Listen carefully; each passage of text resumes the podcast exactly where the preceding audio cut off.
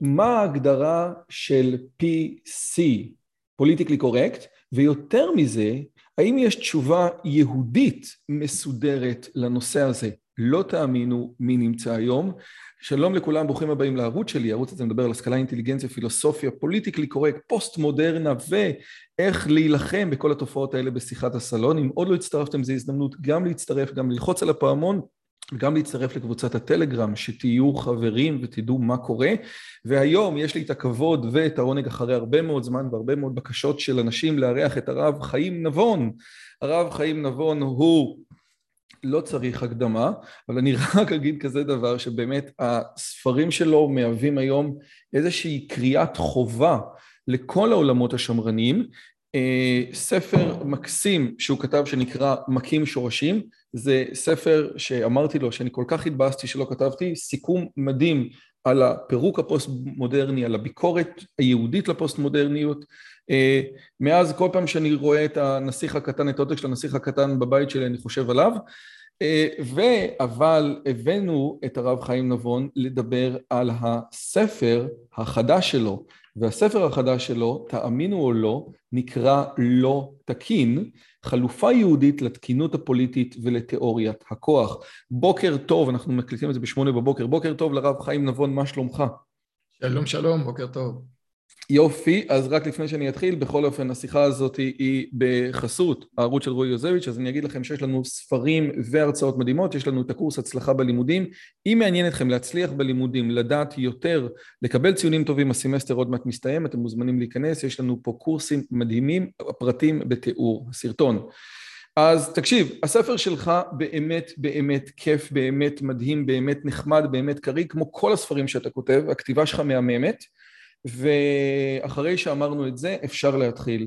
אותי לימדו... לדעתי בוא נעצור. כן. מבחינתי, מבחינתי מיצינו. כן, האמת היא, האמת היא שתדע לך ש, שאתה צודק. יש, יכול להיות שאתה צודק. אה, אותי לימדו ש-PC, ההגדרה של PC היא כזאת. יש דברים נכונים שאני לא אומר אותם כי הם לא נעימים. הבעיה זה שאם אתה לא מוכן להגיד דברים לא נעימים, אתה אף פעם לא תגיע לחקר האמת. אני חושב שזה, ככה פיטרסון הרבה פעמים מציג את זה. לפני שאנחנו נכנסים יותר, האם היית מגדיר את הדברים בצורה אחרת? האמת שכן. אני חושב שכשממקדים את הפוליטיקלי קורקט בשאלה של נעים או לא נעים, פוגע או לא פוגע, מפסידים כאן, מחמיצים את הנקודה העיקרית. מה הפוליטיקלי עושה בביטוי הזה? יש כאן משהו שמדבר על פוליטיקה, כלומר על יחסי כוח. תקינות פוליטית לא מדברת בכלל על נימוסים, או על אדיבות, או על נעימות, או על הגנה על רגשות של אנשים באשר היא. הרי בפוליטיקלי קורקט יש אנשים שמגינים על רגשותיהם, ויש אנשים שלא צריך להגן או לחוס על רגשותיהם. תקינות פוליטית היא בעיניי משהו אחר לגמרי, בכלל לא ניסיון להגן סתם כך על רגשותיהם של אנשים, אלא ניסיון להעביר את מלחמת המעמדות לעולם השפה. כלומר תקינות פוליטית לא אומרת אנשים נעלבים, היא אומרת יש בחברה שלנו מעמד של מדכאים ומעמד של מדוכאים, הדיכוי נעשה באמצעות השפה ולכן צריך לנטר כל הזמן את השפה לא בשביל להגן על רגש ספציפי של אדם ספציפי אלא כדי לעזור למדוכאים לנצח באותה מלחמת מעמדות. אז זאת אומרת, אם אני חוזר לראיון המיתולוגי של קייטי ניומן עם ג'ורדון פיטרסון, זה לא שהפריע לקייטי ניומן שמעליבים בן אדם, כי היא יושבת וחובטת בפיטרסון חצי שעה, אלא היא הפריעה לה שחובטים באותו מקום, בנשים, בשחורים, זה כמו שאמרתי לסטיבן איקס בשיחה שלנו, שאם אתה רוצה להיות כאילו אישה שחורה, לסבית מוסלמית, היא באמת, אי אפשר לגעת בה משום מקום, כן? זה, ה, זה הכיוון, נכון? זה נכון. ואנחנו שוב באמת אה, אה, כבר נכנסים כאן לגופו של עניין, יש באמת תפיסת עולם שעומדת מאחורי זה, וזו תפיסת עולם שמעוררת חרדה עצומה בכל הנוגע לשפה המדוברת והנכתבת. כי אם אתה מאמין שהעולם שלנו הוא קנוניה של מעמד חזק כנגד מעמד חלש, או בלשונם מוחלש, ואם אתה מאמין שהמאבק הזה קורה בדיבור, לכל מילה יש חשיבות קריטית, מילים הם כדורים, הם טנקים, ואם אה, השבוע שמעתי על עירייה ששינתה את השלט על כל גני הילדים שלה, שיהיה כתוב גני הילדים והילדות. בעולם הזה של התקינות הפוליטית קרה פה דבר מאוד חשוב, דבר דרמטי, דבר מחולל שינוי, כיוון ששום דבר באמת לא משתנה בעקבות המחוות האלה, הזעם הוא אינסופי, החרדה אינסופית וגם המאבק של התקינות הפוליטית נשאר אינסופי. אז, אז קודם כל, זו נקודה מעניינת שמה שאתה אומר, שבסופו של דבר שום דבר לא משתנה בעקבות הדברים האלו, אבל בגלל שאני באקדמיה, אז אותי מעניין, אתה יודע, אני בגדול, הרבה דברים אני מסכים איתך, אבל עכשיו היה לנו, אתה יודע, אגודת הסטודנטים שינו את עצמם לאגודת הסטודנטים והסטודנטיות. אני מקבל מדיקן הסטודנטים בקשה את הבחינות, עכשיו כבר לא לכתוב בפתור את השאלה, או אתה יודע, או דברים, פיתרו, אל תדברו בלשון זכר. אני, אחד מהספרים שלי כתבתי, שכתבתי אותו כולו בלשון נקבה. אמרתי, זה כתוב בלשון נקבה, אבל זה פונה גם לבנים. אז מצד אחד, זה תקינות פוליטית מטורפת, מהצד השני הם אומרים, תקשיב, כאשר אישה רואה שאלות בחשבון שכתוב פטור, היכולת שלה לפתור אותם היא פחות טובה. האם הדבר הזה נכון או לא נכון? כנראה זה משהו שניתן לבדוק במסגרת מדעית, אבל למה לא, יגידו אנשים בשמאל, מה זה מפריע לך אם אני אומר פטור או אם אני כותב פיטרו? זאת אומרת, אחת הבעיות בתקינות פוליטית זה איפה זה קצת יותר נימוס, כי בסופו של דבר אין רק סטודנטים באגודת הסטודנטים, אלא יש גם סטודנטיות, ואיפה אתה אומר, די, הגזמנו, כי הרבה פעמים הקו הזה לא ברור. אתה איתי? בהחלט, תראה, המילה סטודנטים בעברית כוללת גם סטודנטיות, לשון סתמית בעברית היא לשון זכר. עכשיו אם מישהו שואל אותי מה מפריע לך להגיד פיטרו במקום פטור, לא מפריע לי בכלל, אני לא חושב שיש לזה השלכה כך או כך. אני, הנקודה היא שצריך לעצור בנקודה מסוימת את הסחרור הזה, איפה? פשוט בגלל שזה אינסופי, כלומר משנים את המילים ואז אומרים זה לא באמת משנה כלום אז צריך להמשיך את השינוי, זה תהליך של רדיפה אינסופית, כמו שתיאר אורוול ב-1984, אלא שיש לי פה מחלוקת מסוימת עם אורוול. אורוול חשב שכשמשנים את השפה זה באמת משנה את החשיבה, ואנחנו יודעים היום, סטיבן פינקר כתב על זה כמה ספרים, שזה כנראה לא קורה, ולכן האנשים שרודפים אחרי השפה ומטהרים אותה נשארים תמיד מתוסכלים. שינינו ושינינו שינינו, לא הרבה השתנה בתוצאה הסופית, כנראה לא שינינו מספיק, נמשיך לרדוף ולטהר את השפה, כך שזה לא באמת משנה אם אתה משתמש במילה כזו או אחרת, רק צריך לדעת איזה תפיסת עולם עומדת מאחורי זה, ולמה אין סיכוי שהיא באמת תצליח. אגב, אתה מצטט את פינקר באינסטינקט הלשוני, אבל אתה גם מצטט לא מעט את דויטשר, שאומר, אתה יודע מה, זה נכון שבעולם שלא, שאסור להגיד את המילה מוות אנשים עדיין ימותו, אבל כן יש דברים שהשפה טיפה משחקת תפקיד, ועוד פעם, זה סופר שאתה מצטט אותו, אבל אתה עדיין, סליחה על, הש... על החוצפה, לא נותן לי כלים לבוא ולהגיד איפה אני שם את הגבול. אתה אומר, לא אכפת לי לעבור את הפטור לפטרו, אבל אומר, זה slippery slope, ואם אני רוצה לקחת, האם שווה לי להתווכח עם דיקן הסטודנטים שלי על זה, או לחכות למשהו יותר משמעותי? ואם זה משהו יותר משמעותי, אתה יכול לעזור לי מתי הגבול הזה יגיע? אבל זו באמת לא נראית לי שאלה משמעותית. כלומר, כשמתמקדים בתקינות הפוליטית, מטבע הדברים, אנשים הולכים למקום שמנג'ז להם. אמרו לי לדבר ככה ולא ככה, עד כמה ללכת עם זה. בעיניי הדבר הרבה יותר חשוב זה לא המגבלות הספציפיות המעשיות שתקינות פוליטית מטילה על הדיבור והכתיבה שלנו, מה שיותר חשוב זה השקפת עולם שעומדת מאחורי זה. כשאנחנו מקבלים על עצמנו את העול המתמיד הזה של לטהר ולרדוף אחרי הכתיבה שלנו, אנחנו בעצם מאמצים השקפת עולם מאוד עגומה בנוגע לחברה האנושית ולקשרים אנושיים. אנחנו מדברים פה על השקפת עולם שהיא גלגול מאוחר של מרקס. מרקס טען שכל החברה מבוססת על מלחמת מעמדות. זה עמוד השדרה של החברה, זה מה שמניע אותה. מרקס חשב שמלחמת המעמדות הזאת מתחוללת רק בתחום הכלכלי. בזה הוא ודאי טעה, ואפשר להוכיח את זה כי היה לו תחזיות כלכליות שכולם הופרכו. פועלי כל העולם ו... לא התאחדו, כמו שהוא חשב. פועלי העולם לא התאחדו, המהפכות לא הגיעו, הקריסה של הקפיטליזם לא התחוללה, העניים לא התרוששו עד לבלי נשוא, להפך הם נהיו בורגנים שבעים ושמחים בחלקם וממשיכיו של מרקס, וזה מה שאני מתאר בספר, לא תקין, ממשיכיו אמרו, טוב, הוא צדק בנוגע למלחמת המעמדות, הוא רק טעה בדגש הכלכלי. ואנחנו רואים תהליך מתמיד של לחפש שדות אחרים שבהם מתחפרת כביכול אותה מלחמת מעמדות. והאמת שמה שמטריד אותי באופן החריף ביותר בתקינות הפוליטית זה לא המטרד הזה שהיא כל הזמן מציקה לנו בנוגע לשפתנו או למילותינו, מה שמפריע לי הרבה יותר זה תפיסת העולם שעומדת ביסודה. כי אם אתה מאמין שהחברה שלנו היא חברה של דיכוי ושל ניכור ושל מלחמת מעמדות, זו תפיסה בעיניי הרסנית שאי אפשר לבנות עליה לא משפחות, לא קהילות, לא עם וגם לא מדינה. זה הרבה יותר גרוע בעיניי מאשר הנוקדנות המילולית שלהם. אני אגיד לך משהו לגבי הסיפור הזה. כאילו, אני, מצד אחד אני מסכים איתך, מהצד השני, אתה יודע יותר טוב ממני שרעיונות גדולים, בוודאי בעולם היהודי, באים לידי ביטוי במצוות קטנות, כן? כלי שני בשבת זה דבר מרגיז מאוד, אבל הכלי שני בעצם תופס את המהות של שבת. בהרבה מאוד אספקטים. אנחנו זוכרים את פסח כי אסור לנו בשום פנים ואופן להכניס בורקס הביתה אחרי פורים. היהדות משמרת רעיונות גדולים בדברים קטנים.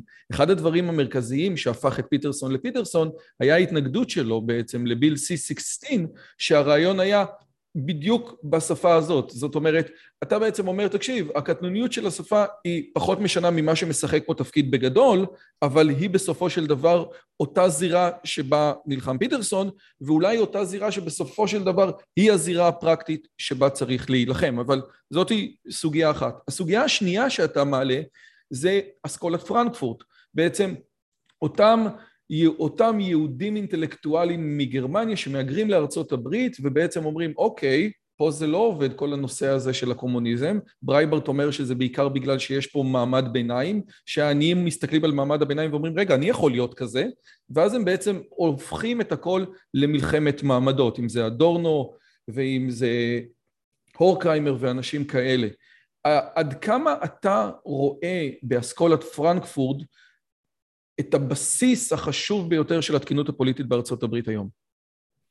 אני לא יודע אם החשוב ביותר, אבל הם היו חוליה מתווכת קריטית במעבר מהעולם של מרקס, העולם הכלכלי, לדגש על העולם התרבותי. אסכולת פרנקפורט זו באמת חבורה של הוגים שברחו מגרמניה, רובם יהודים, הגיעו לארצות הברית, אה, ושם, אתה יודע, מתוך הכרת תודה, הראו לכל העולם איך אמריקה היא מדינה איומה ונוראה ולמרות שבסך הכל האוכלוסייה משגשגת בתוך שפע, למעשה הם חיים בתוך אומללות דכאנית.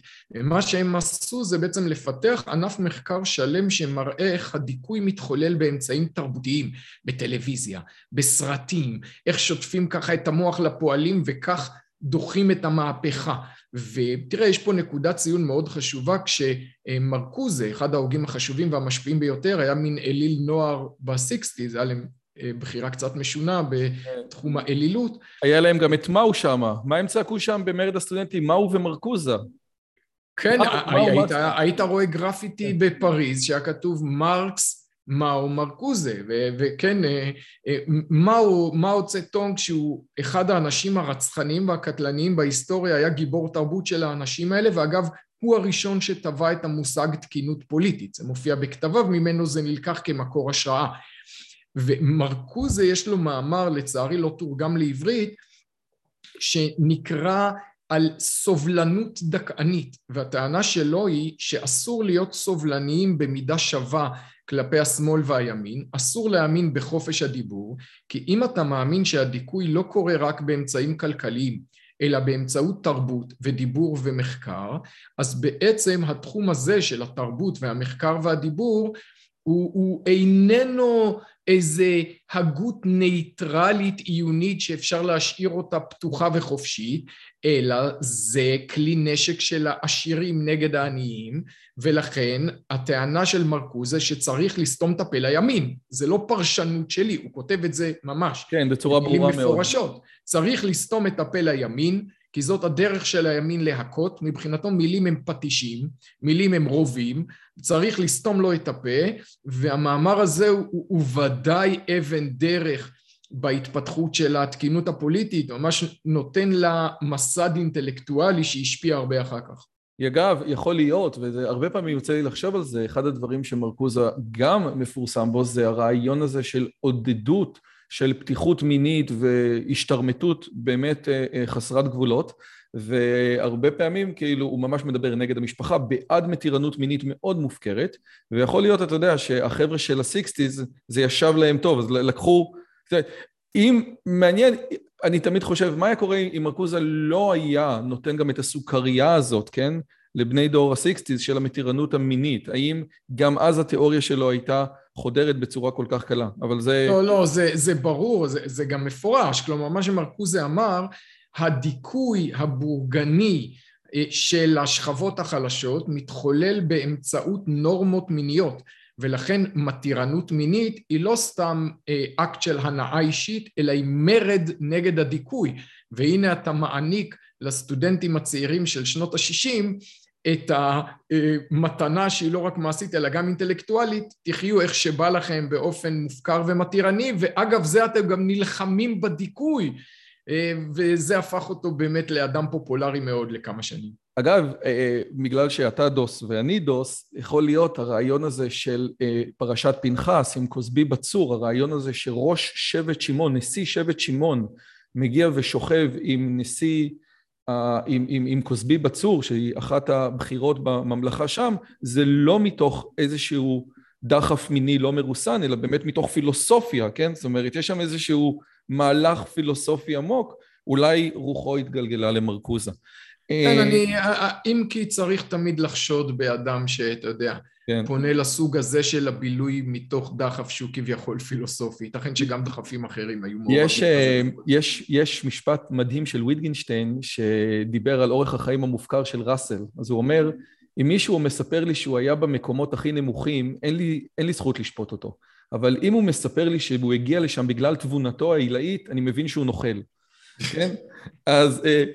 אוקיי, עכשיו, הספר שלך, ופה אנחנו נתחיל אה, קצת לתקוף, אה, הספר שלך בעצם הוא קצת מוזר, בעצם הוא מתחיל מסיכום מרשים של ספרות האנטי-PC, הסיכום הזה לקוח באמת מעולמות של מדעי החברה, של ביולוגיה, של לשון, אפשר להכניס פסיכולוגיה אבולוציונית, הלוח החלק של פינקר מצוטט לא מעט שם, אבל ב, הוא מסתיים, הפרק האחרון בעצם, התשובה היהודית של כוח, או אתה יודע, אני אגיד את זה בצורה מדויקת, שלא... אה, הפרק האחרון בעצם הוא ה, ה, ה, התיאוריה היהודית של הכוח והתיאוריה היהודית של השפה. שני הפרקים האחרונים זה בעצם התשובה היהודית לכל הסיפור הזה, אבל הוא מסתיים בדרשות. זאת אומרת, אנחנו כאילו, אני קורא את הפרקים הראשונים, אני מרגיש שאני יודע איפה אני נמצא. אני קורא את הפרקים האחרונים, זה נראה לי כמו דרשות. בשונה מפינקר ופיטרסון, שנשארים פחות או יותר במגרש של מדעי החברה והביולוגיה, נניח בסוגיות של גברים ונשים, כן? אז אנחנו נגיד, אתה אומר שגברים ונשים זה רק הבניה חברתית, אתה אומר שאין דבר כזה גזע, אני אבוא ואני אסביר לך מהצד הזה. אתה הולך פה לדרשות של חז"ל. עכשיו, ידועה אמרתו של מיכאל אברהם, שדרשות משכנעות רק את המשוכנעים. אז אתה יכול לתת כמה מילים על הדרך שלך לתקוף את הנושא הזה? תראה, הספר הזה באמת יוצא דופן, כי מה שאני מנסה לעשות הוא יוצא דופן. אני באמת לא מסתפק רק בביקורת שמרנית על עמדות של התקינות הפוליטית ועל מה שאני מכנה תיאוריות הכוח, זה דבר שנעשה בעולם, לא מספיק, בישראל הוא כמעט לא נעשה, וגם בזה אני מקווה שיש בספר שלי משהו מן החידוש, אבל בכל זאת כנקודת מבט וכהשקפת עולם, אני בא באמת מתוך תורת ישראל, ואני חושב שגם לה יש מה להגיד. מה שאתה קורא דרשות הוא האופן הקלאסי שבו יהודים קוראים את מקורותינו כדי למצוא בהם התייחסות לשאלות חדשות. כלומר, הרב סולובייצ'יק עשה את זה כשהוא ניסה להתמודד עם תורת ההכרה הנאו-קנטיאנית ועם מה היא יכולה להגיד לו על לימוד תורה, והרב זקס עשה את זה כדי לחפש התייחסות יהודית לליברליזם. זה האופן שאנחנו באופן יצירתי מנסים למצוא במקורות שלנו אה, התייחסות רלוונטית, ואני חושב שכשאני מודע לקונפליקטים הרעיוניים שבאמת מתחוללים היום בעולם, זה נותן לי משקפיים חדשים לקרוא את המקורות הקלאסיים שלנו. כלומר, מה שאתה קורא דרשה הוא בעיניי היום הדרך שאני קורא את פרשת נוח אני כבר לא מצליח לקרוא אותה אחרת. כלומר, בעיניי פרשת נוח אומרת לנו משהו חשוב מאוד על האופן שבו בנויה החברה האנושית ומתמודדת עם המחלוקת האינטלקטואלית הכי חשובה בזמן הזה. כי אני חושב כ- כיהודי מאמין שזה חשוב מאוד לגייס גם משאבים פוזיטיביים ולא רק לרדוף אחרי הזנב של התנועה הפרוגרסיבית ולהגיד להם טעיתם, לא הבנתם, נכשלתם, אתם לא מכירים את טבע האדם. אני רוצה להציג באמת חלופה.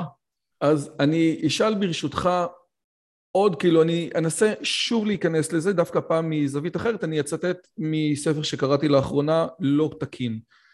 חכמינו אמרו ששבעים פנים לתורה, הפרשנים הפוסט-מודרניים טוענים שאין סוף פנים לתורה, כן? זה כמו שאמרו, שזה צריך שיהיה לזה פנים. הקביעה ששבעים פנים לתורה מרחיבה ומעמיקה את טווח המשמעות שלה, הקביעה שאין סוף פנים לתורה עוקרת את עצם המושג של המשמעות. אם אפשר לדבר על התורה כל דבר, למעשה אי אפשר לומר עליה שום דבר. אם אין סוף פנים לתורה, אז למעשה אפס פנים לתורה, אוקיי? עכשיו, זה בסופו של דבר נכון, זאת אומרת, יש 70 פנים, יש, אין, אין, אין דבר כזה שיש אין סוף פנים, יש פירושים שהם לא קבילים. אבל אנשים עם כתפיים רחבות ועם ספרייה מרשימה כמו שיש לך, ועם ידע מרשים בדרשות של חז"ל, יכולים פחות או יותר להביא רעיונות, אתה יודע, מכאן ומכאן. זאת אומרת, על כל, על כל רעיון פילוסופי, כן? אני יכול למצוא דרשות שהן יהיו דרשות שתומכות לו, ועל כל רעיון פילוסופי אני יכול למצוא דרשות בדיוק מהצד השני, והשאלה היא האם בתהליך הזה של למשוך מתוך מקורות ישראל את ההתנגדות הכל כך חשובה והכל כך רצינית לטרלול הפרוגרסיבי, אנחנו בעצם כבר מניחים את הידוע מראש, אנחנו לא באים לטקסט ושואלים מה באמת, מה רצו חז"ל או מה התורה אומרת, אלא אתה יודע, אנחנו רואים את הדברים אחרת. הרי אתה, אתה בעצמך יודע יותר טוב ממני על הרבה מקומות בחז"ל שמערכת היחסים בין גבר ובין אישה היא מערכת כוחנית, כן? באין סוף מדרשים.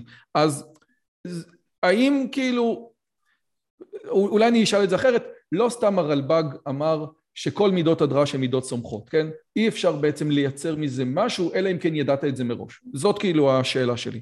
אתה מקבל אותה? לא, לא, תשמע. מה שאתה עושה הוא נכון, אם טענתך נכונה, זה נכון לא רק לגבי התורה, זה נכון באותה מידה לגבי כל דבר. הרי אותה טענה טוענים ההיסטוריונים החדשים, הפוסט-מודרניים, לגבי היסטוריה. אומרים אין להיסטוריה משמעות, אין אפילו נרטיב, אין באמת היסטוריה, כל אחד יכול להגיד בהיסטוריה מה שהוא רוצה, אז הכל עניין של כוח. הרי זה המסקנה ממה שאתה אומר, ועל זה בספר אני מביא את דבריו של קלמנסו, ראש ממשלת צרפת במלחמת העולם הראשונה, ששאלו אותו מה יכתבו ההיסטוריונים של העתיד על הפלישה של גרמניה לבלגיה, אז הוא אמר הם לא יגידו שבלגיה פלשה לגרמניה. זה לא נכון שאתה יכול להגיד כל דבר. ההיסטוריונים האלה לוקחים עובדה טריוויאלית, והיא שהמציאות היא דבר מורכב, והופכים אותה לקביעה פרדוקסלית, והיא שאין מציאות, אין משמעות ואין מסר. עכשיו, אני חושב, אותו דבר נכון לגבי תורה, אותה, אותו סוג פרשנות עובד פה ופה ופה. האמירה שהתורה היא מורכבת היא ודאי נכונה, אתה יכול להגיד שהיא יותר מורכבת מאשר המציאות ההיסטורית כי היא ממש מסר אלוקי, ועדיין למורכבות הזאת יש מסר ויש בשורה וטווח המשמעויות הוא מוגבל. ואתה יודע מה אני אגיד לך מהצד השני. אנשים לפעמים אומרים בגלל שדתיים נוטים לחשיבה שמרנית, לאומית, מהותנית, הם מוצאים את זה במקורותיהם. אני אשאל, אז למה כמעט כל הדתיים בעולם, בדתות, אתה יודע, בדתות הרלוונטיות לנו, נוטים לחשיבה שמרנית, לאומית ומהותנית מלכתחילה? כלומר, עובדה שיש משהו במקורות שלנו שמכוון כמעט את כל האנשים שמאמינים וששייכים לסדר חיים דתי לתפיסה כזאת, מה שאומר שאולי התפיסה הזאת באמת נמצאת באופן כזה או אחר במקורות. אתה יודע, אתה יכול לקרוא את עשרת הדיברות ולפרש אותם בכל מיני דרכים, אבל קשה מאוד להגיד אחרי שקראת את עשרת הדיברות שמותר לרצוח, או שהשם לא הוציא את בני ישראל ממצרים.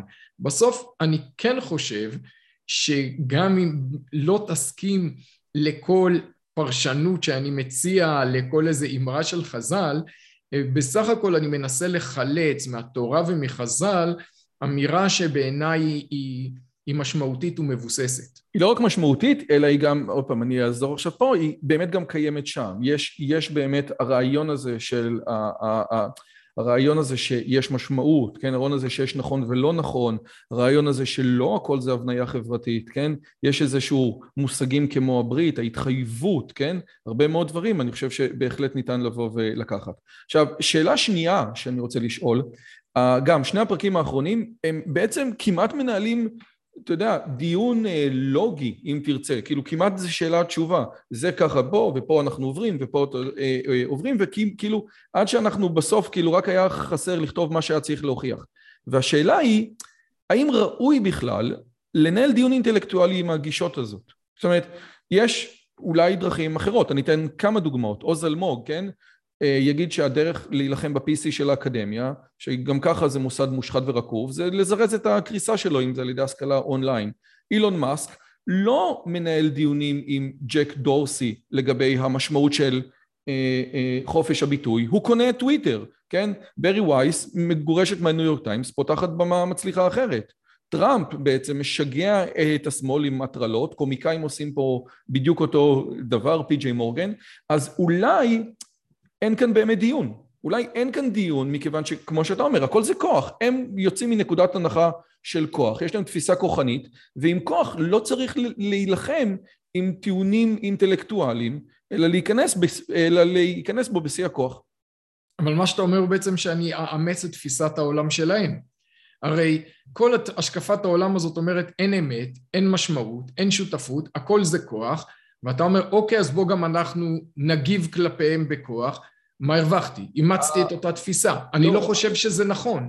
אני חושב שאני לא מאמין שאני אצליח לשכנע דוברים אדוקים של אה, תיאוריות הכוח, של אתה יודע, תיאוריית הגזע הביקורתית, או התיאוריה הביקורתית של המשפט, או אה, פמיניזם רדיקלי, או כל העמדות האחרות שאני מתאר. זה לא שהם יקראו את הספר שלי ויגידו, אה, נבון צודק. זה לא יקרה, זה בדרך כלל לא קורה. אבל בעיניי חלק ממה שמניע את העולם זה רעיונות, לא מילים וניסוחים, אני לא מדבר על אטימולוגיה של כן. מילה ועל המשקל שלה. הרעיון בעומקו הוא בהחלט משפיע, ואני לא חושב שהם משפיעים במובן של התגוששות ודיכוי. רעיונות הם מה שמחיה אותנו. אני לא פונה פה לאדם האידיאולוג ששבוי בתיאוריה אחרת. אני פונה לאנשים שאינטואיטיבית הם מרגישים שמשהו לא נכון בעולם הזה של התקינות הפוליטית ולא לא יודעים להגדיר לעצמם מה, הם אומרים רגע זה לדאוג לחלשים, לא אני גם דואג לחלשים, אני חושב שאנחנו צריכים מסד רעיוני, אם לא יהיה לנו עמדה רעיונית מוצקה לצמוח ממנה, אתה יכול לקנות את כל הטוויטר בעולם ובסוף הוא יהפוך להיות אותו דבר.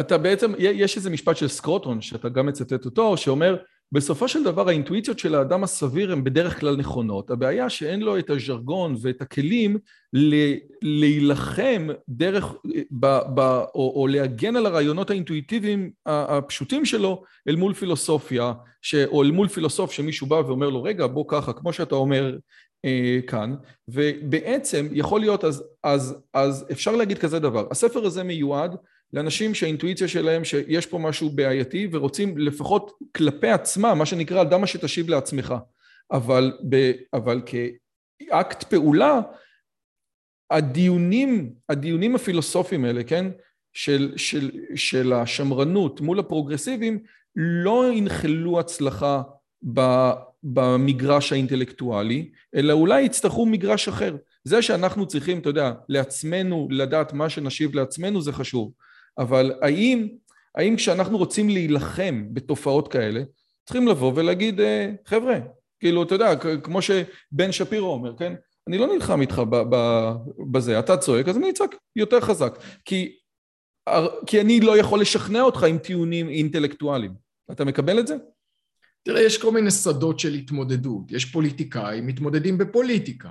אה, יש עיתונאים מתמודדים בעיתונאות, אני מנסה לעשות את שלי בעולם האינטלקטואלי, אני מודה שיש לי איזושהי תחושת דחיפות שבגללה אני גם מפנה חלק ניכר מזמני לכתיבה, כי התחושה שלי שמה שאני כותב, לצערי אף אחד אחר לא כותב, אף אחד אחר לא יכתוב את הספרים האלה אם אני לא אכתוב אותם. בעיניי ההתמודדות האינטלקטואלית הזאת היא לא יחידה ובלעדית, אבל היא נחוצה מאוד. צריך לזכור שגם ההצלחה הגדולה של השמאל הקיצוני בעולם האינטלקטואלי ובעולם המעשי התחילה מה, מהתחום הספרותי, כן? כש, כשיושבים הוגי אסכולת פרנקפורט וכותבים ספר, אתה יכול להגיד מה זה עוזר שכמה זקנים ממבטא גרמני יושבים כלואים באיזה ספרייה וכותבים ספר, ואנחנו רואים איפה הרעיונות האלה התגלגלו. אגב, ספרים שאף אחד לא מכיר, ליקוי מאורות התבונה, כן? מי, מי שמע, אבל מסתבר שזה באמת ספרים שמתחת לפני השטח מזעזעים דור שלם של אקדמיה בארצות הברית. לא, זה, זה ודאי כך. ברור שהבן אדם ברחוב בדרך כלל לא קורא את הספרים הכי פילוסופיים, הכי קשים. אני משתדל שהספרים שלי לא יהיו ממש חומר רק למקצוענים, אני משתדל שהם יהיו, אתה יודע, אה, ספרי אה, פילוסופיה פופולרית, בסגנון כתיבה שיותר נגיש גם לקורא המתעניין שאיננו איש מקצוע. אבל בסופו של דבר, יש מעגל מסוים שקורא ספרים, ו, ויש, והוא מלמד אותם, ואחרים שומעים את הרעיונות האלה, עיתונאים מתרגמים רעיונות אקדמיים לכתבות, קוראי העיתונים מתרגמים את זה לפעולות, ובשוף יש לך איזה מין אינטואיציה חברתית גורפת שפתאום כולם מתחילים לדבר באופן מסוים או להתנהג באופן מסוים וכבר קשה לך לעקוב שהכל נובע מאיזה ספר שאיזה פרופסור כתב לפני 15 שנה בחדר עבש. בוא נגיע לתוכנית הפעולה שלך. אחד הדברים שאתה מדבר בספר זה על המשפחה כערך חשוב, אה, אה, אה, גם בתור הצלחה ישראלית, גם בתור הצלחה יהודית, כן? אחד הדברים המרכזיים זה שהאדם לא נולד בודד, האדם נולד כחלק מהמשפחה. רעיון יפה מאוד שאני לא שומע הרבה זה הרעיון של מילטון פרידמן. מישהו פעם שאל אותו, אוקיי, למה אנחנו לא עושים מס ירושה? בסדר, נעשה מס ירושה, והיורשים הרי לא עבדו בשביל ה... אה, בשביל הכסף שאבא שלהם הרוויח. ומילטון פרידמן ענה משהו מדהים, שהוא מאוד שמרני במהותו. הוא ענה לאותו סטודנט, אתה חושב שהבן אדם הוא יחיד, אבל זה לא נכון. היחידה הבסיסית באמריקה זאת המשפחה. ואם לא תיתן לבן אדם את האפשרות לחסוך בשביל הילדים שלו, אז הוא לא ימשיך לפתח את המפעל ואת העסק ואת מה שהוא עושה, הוא סתם יושב. זאת אומרת, הרעיון הזה של משפחה בתור ערך חשוב, הוא בא לידי ביטוי אפילו בתיאוריות הכלכליות של, של פרידמן, שלא היה בן אדם דתי כל כך. והשאלה היא כזאת, נניח שהמשפחה היא ערך חשוב, האם אתה יכול למכור או לייצא את התרבות הזאת הלאה? איך אנחנו לוקחים את, ה, את הערך הזה, את, ה, את, את הקלף המנצח הזה, שיש בצורה בלתי אין בחברה, בחברה הישראלית שמרנית, ומוכרים את הקלף הזה הלאה, או משווקים אותו הלאה?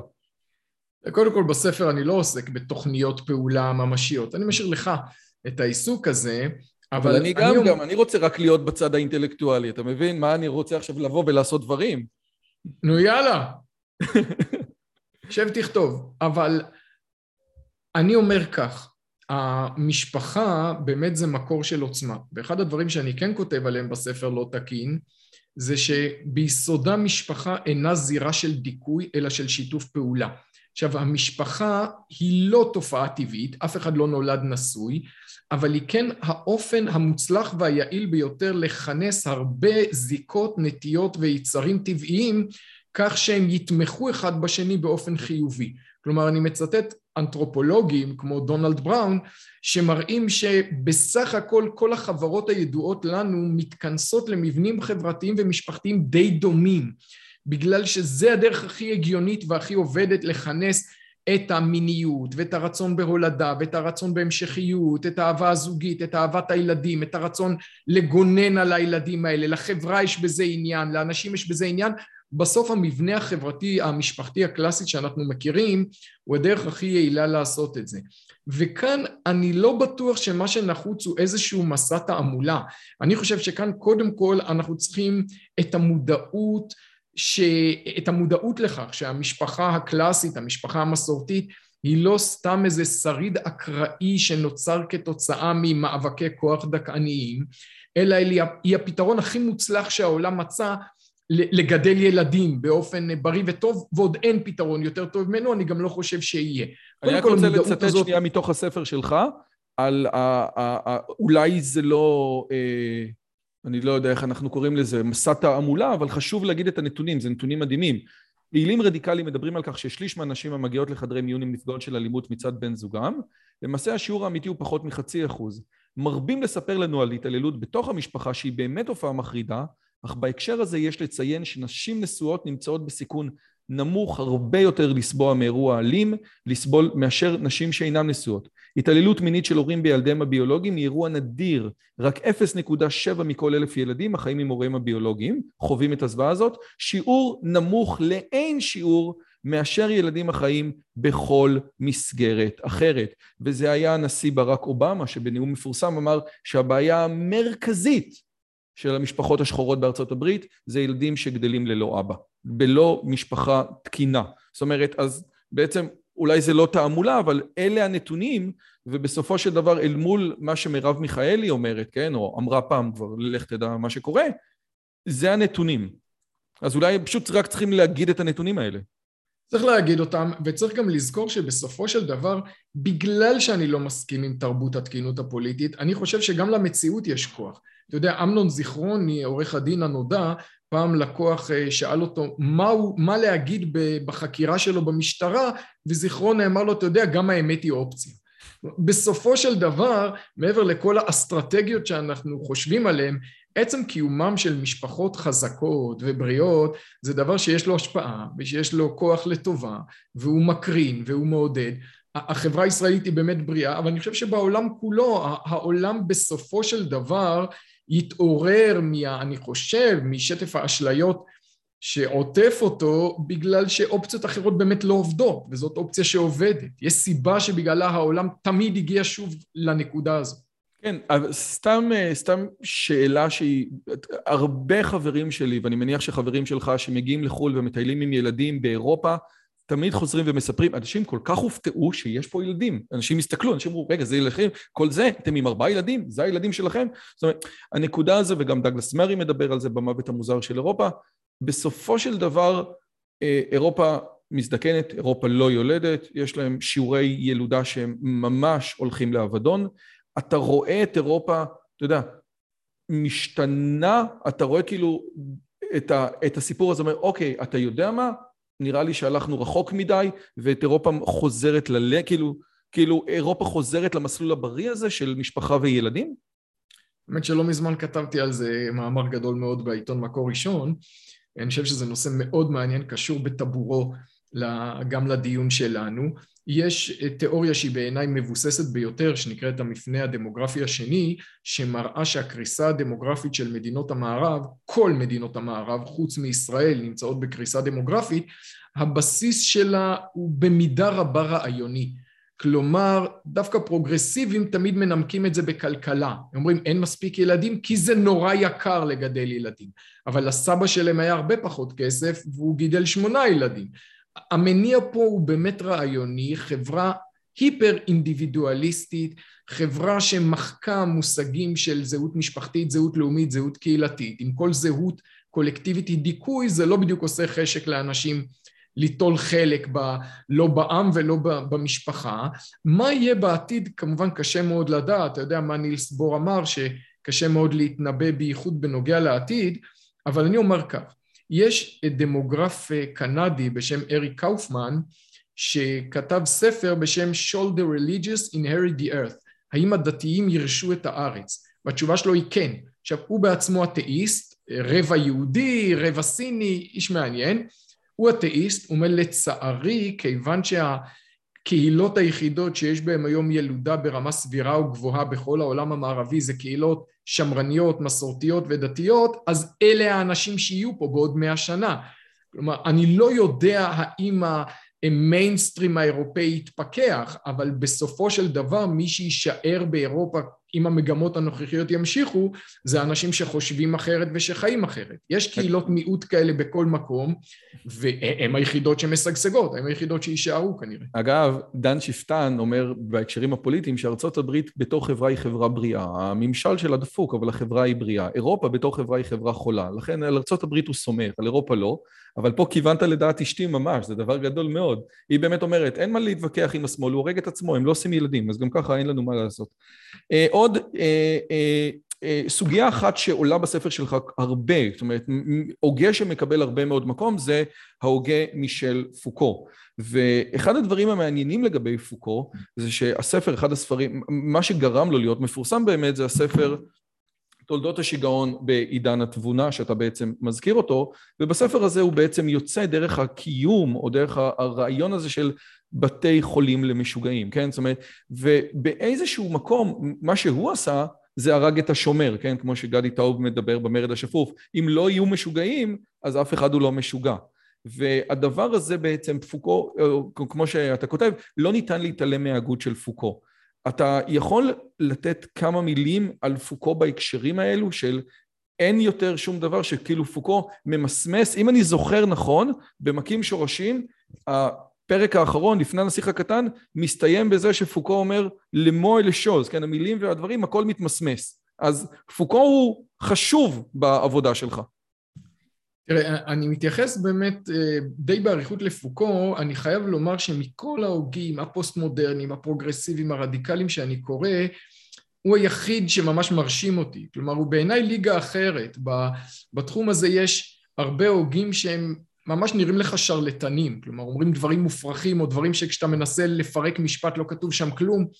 ופוקו אומר דברים, יש לו תובנות גאוניות, אלא שהוא לוקח את התובנות האלה ומעצים אותם פי מאה.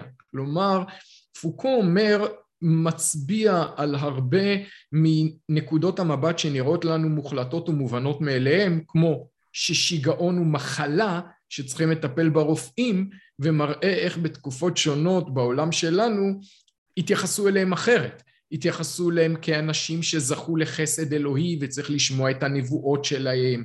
כל מיני דרכים אתה יכול להתייחס לאותה תופעה של בן אדם שהולך וצועק ברחוב. ו- ואתה קורא פוקו, תקשיב, זה, יש בזה דברים משכנעים, הוא מדבר על הומוסקסואלים, הוא מראה שעד המאה ה-19 אף אחד לא הגדיר גבר שמשתמש, שנוטה למשכב זכור, לא הגדיר אותו כבעל איזה זהות מיוחדת, לא היה לו מילה, כלומר זה נתפס כחטא, משכב זכור, אבל יש הרבה חטאים, כמו שאין מילה מיוחדת לגבר שנמשך לאשת איש, לא הייתה מילה מיוחדת לגבר שנמשך לגבר. הוא צודק, כלומר באמת לא הייתה. הנקודה עם פוקו, שאת התובנות האלה הוא לא השאיר כניתוח נקודתי, אלא גזר מזה מסקנה גורפת. אחרי שהוא הראה שיש כמה דרכים להתייחס למשוגעים, הוא לא שאל ומה הדרך המועילה ביותר, ואיך באמת נעזור באופן הכי טוב לאנשים האלה. הוא אמר, מכאן אני למד שאין פה שום דבר אובייקטיבי, אין שום נקודת משען שאפשר להסתמך עליה, הכל הוא תמיד רק דיכוי, אה, כל סיווג או אפיון שתעשה מבטא רק יחסי כוח, ואחרי שאתה גומר את הספר אתה מושך בכתפיים ואומר, אז מה בעצם אני יכול לעשות ולמה לטרוח? אם אני אחליף את ההתייחסות לחולי נפש בדרך אחרת, אפרק את בתי החולים לחולי נפש, ואני אצור מנגנון אחר, יהיה בו רק דיכוי אחר. זה בעצם מה שפוקו אמר, הוא היה כל כך מתוחכם עד שקשה לראות מה באמת אפשר לעשות ממנו. עכשיו, תלמידיו שהיו הרבה פחות מתוחכמים, באמת כן גזרו מזה אג'נדה מאוד חדה של לוחמה חברתית, באמת הם כבר אמרו דברים מופרכים. אבל אה, אני צריך לומר ש, שמפוקו, מכל ההוגים שאני מצטט כאן, פוקו הוא בן אדם שהכי אני מרגיש באמת מאתגר. טוב, אז הגענו לשתי השאלות האחרונות, והן מבחינתי השאלות הכי קשות, אז גם העורך שלי, שי, אמר לי, טוב, זה שצריך לשאול אותם בעדינות, אז אני אנסה עד כמה שאני יכול לשאול אותם בעדינות.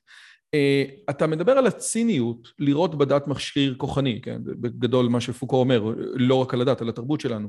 אבל האם זה לא גם קצת נכון? החמאס בתור דת, כאילו אפשר לבוא ולהגיד היהדות הליברלית כמו שאנחנו מבינים היא לא כזאת, סבבה לגמרי, אבל דת היא לא רק מה שהרב חיים נבון מציג, כן? דת זה, זה, זה משהו קצת יותר גדול שיש לו כל, ש, ש, שאפשר לראות אותו מכמה וכמה מקומות.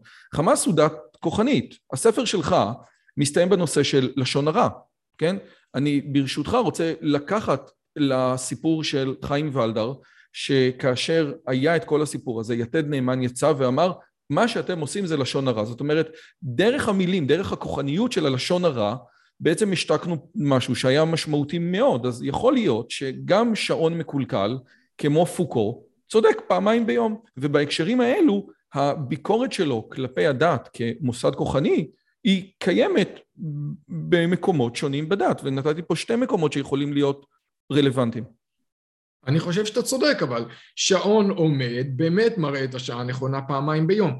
אני בספר מדבר על זה שהיהדות איננה כופרת בזה שבחברה שלנו יש כוח. כתוב והוא ימשול בך. והוא ימשול בך זה ביטוי של כוח. התורה מזכירה את זה בהקשר של הקללות, זה לא אידיאל, זו תופעה שצריך להילחם בה. זה כמו בעצב תלדי בנים, זה כמו בזיעת אפיך תאכל לחם, אבל זה שם והוא ימשול בך. אלא מה? השאלה היא ההקשר.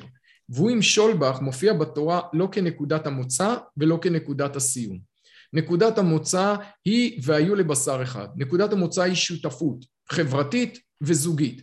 נקודת הסיום היא מוסדות חברתיים שמתגברים על הכוחנות הזאת ושאנחנו רואים אותם בפרשת נוח.